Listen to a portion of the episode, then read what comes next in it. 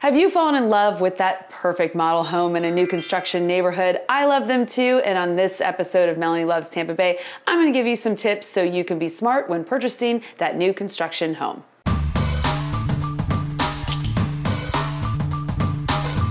I'm Melanie Atkinson, realtor with Smith & Associates in beautiful Tampa Bay, Florida. As I've said on previous episodes, I love new construction and I love representing buyers on new construction purchases. But buying a resale house and buying a new construction house is a very different process. So today I'm going to give you some tips on how to make that new construction purchase a successful one. The new construction process that I'm going to be talking about in this video is referring to a larger builder who's building out a neighborhood or building out a big portion of a neighborhood. This is in contrast to a smaller builder who might be building a single custom home for you. Those are different processes, and I will talk about that in future episodes. Tip number one Use a realtor. Yes, us realtors represent new construction buyers all the time, but that can be confusing for buyers because they go into a model home, they meet the sales rep, and that sales rep can answer all the questions that they have in order to purchase the home. But those sales reps work for the builder, and you should want a representative working for you, especially if you find a realtor that's familiar with the new construction process. Their advice can be very, very valuable. If it's possible, pick your realtor prior to going to model homes. Why? Because if you register with a builder at a model home, you know, you fill out that little card that they give you when you first walk in, and you don't indicate that you have a realtor then they might not want to work with that realtor later on in the process. Now, most builders are very happy to work with real estate agents, but it can be very frustrating for a builder if you as a buyer are coming in three different times and picking out floor plans and getting close to writing a contract, and then all of a sudden you bring a realtor in at the last minute. And from your realtor's perspective, we don't want to come in at the last minute either. Our advice is valuable throughout the whole process, so let us start from the very beginning. So here's what I tell my buyers if you happen to go to a model home without me, which happens all the time because buyers will go out on weekends and they have 30 minutes to kill, so they run into a model home. Just tell the sales rep that you're working with a real estate agent. If you happen to have one of your realtor's cards, then give them that card. If you don't, then just write down their name. And if you're on one of those house hunting trips and you find a house that you really love, call your real estate agent right away and talk about the next steps. The sales rep may make you feel like you have to act now or sign a contract because another other buyer is coming in an hour to put down a deposit, take a breath, call your agent. That's what they're there for.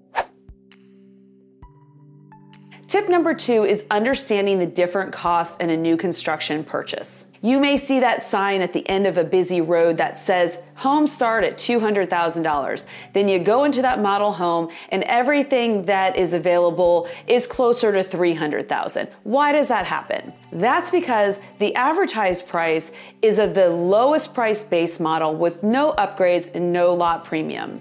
So let's break down the different costs you may have in a new construction home.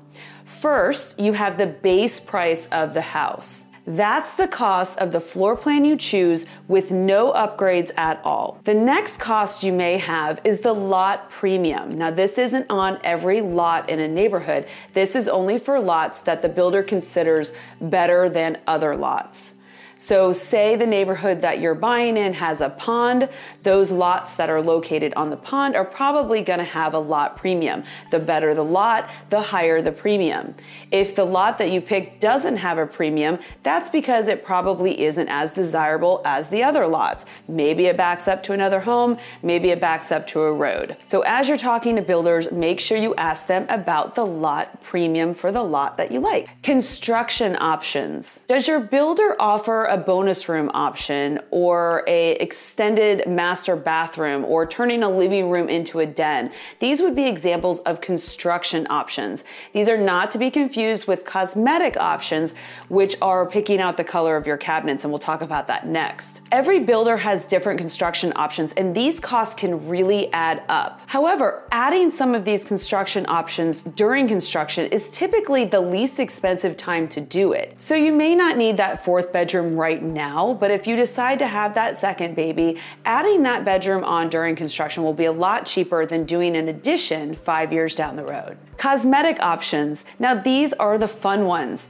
Going to that design center can be the highlight of the building process but you can also get a big dose of sticker shock. These costs add up quickly, so my advice to buyers is to set a budget and stick to it. There are a lot of things offered by the builder that can be done later at a cheaper price. The two things that I tell my buyers to focus on are flooring in the kitchen.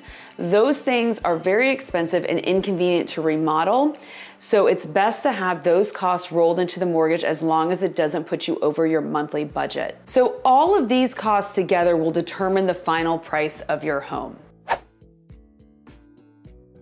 So, tip number three is negotiating with builders. Builders don't like to negotiate their base prices. They have to keep these prices similar because they're selling a whole bunch of the same model. As long as people are buying their homes, they have no reason to negotiate the prices. However, Builders are more receptive to negotiating things or credits. So instead of asking for a $10,000 reduction in the house price, have your agent ask for $10,000 in credits towards the design center or towards closing costs. Not every builder is going to give you credits. They might not want to negotiate. It completely depends on how popular their product is, but it doesn't hurt to ask. Now, if you happen to be interested in an inventory home, this is a home that's already built by the builder or mostly built by the builder, then that might give you a better chance at negotiating price because that house is almost ready to go and the builder doesn't want to have to pay for the holding costs of that house. Again, they may not be willing to go down too much in price, but you may have better luck negotiating with a builder on an inventory home than on a pre construction one. Tip number four closing costs on new construction homes. I'll start this segment off by saying every builder is different, but no matter which builder you're using, make sure you pay very close attention to the closing costs. Most large builders in the state of Florida push all the closing costs, except for the real estate fees and some other fees, over to the buyer's side. This can be several thousand dollars that you wouldn't be paying in closing costs if you were buying a resale home. Now, before you get annoyed or discouraged about that, a lot of builders offer a monetary incentive, a rebate, if you use their preferred lender. And this rebate will often cover the increase in closing costs. But be smart about it and understand that builders will use this rebate as a big incentive when in actuality it's really just covering the cost that you wouldn't have had to pay if you bought a resale house. So, what about that preferred lender that they want you to use? Should you use them?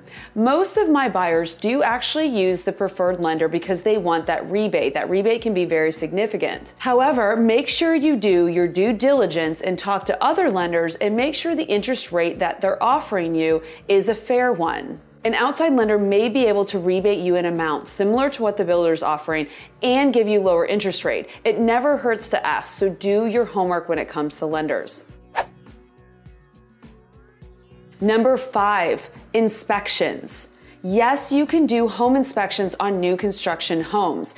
If you're building a house from scratch, I recommend two different inspections. The first inspection is your pre drywall inspection. This is when an inspector comes in and looks at everything on the inside of your house. You don't get to see that stuff once the drywall gets up. That's the most important inspection during the building process. I also recommend an inspection just before closing to check and make sure everything is functioning correctly. This would function just like a regular home inspection functions, where you get a report, you pass that report on to the builder so they can add that to the punch list so everything is perfect when you close on your home. So a lot of people don't do inspections prior to closing because the builder will offer a wonderful warranty that will cover anything that happens after you move in. That's a great feature in new home construction, but it's a lot easier to deal with issues prior to closing than it is to deal with them after closing. So get that home inspection. Number six is construction time expectations. Say your builder says that it will take four months to build your house. That is their goal. But in reality, they never know exactly how long it's going to take to finish that build. Builders have to deal with so many things. They have to deal with weather issues. They have to deal with materials being supplied on time. They have to deal with contractors doing their job right, inspections, permits, and so much more. It's a lot to manage for them and doesn't always go smoothly. Trust me, no builder wants to take longer to close on a house than it absolutely needs to take. They don't make money until they close on the house. They want to close as much as you do. There are just some things that are out of their control. So, what that means is if you're selling your current house or you have a lease that's going to expire close to the time that your house is supposed to close, make sure you look into a backup plan just in case there's a delay. For example, if you're renting, talk to the landlord about possibly going month to month if you need to. If you're selling your house, see if the buyer will be willing to extend closing or lease the house back to you. If neither of those things are an option, then check into corporate housing and put all your stuff in storage. I know it's a giant pain to do this, but closing delays on new construction happen so frequently that you really need to have a plan. So if you absolutely can't have a delay in your move in date, then look for an inventory home. Going to be a lot easier to pinpoint a close date on a house that's almost done. I hope this information helps anybody out there who's looking to buy a new construction home. If you are looking to buy new construction in the Tampa Bay area, give me a call. I'd love to help you. You've been listening to the Melanie Loves Tampa Bay podcast experience. Thank you for your support. Consider subscribing if you want to learn about real estate, homeownership, or living in the Tampa Bay area. You can also follow me on YouTube, Instagram, Twitter, and Facebook. Links are in my show notes. Or visit my website, melanielovestampabay.com. See you in the next episode. With love, Melanie.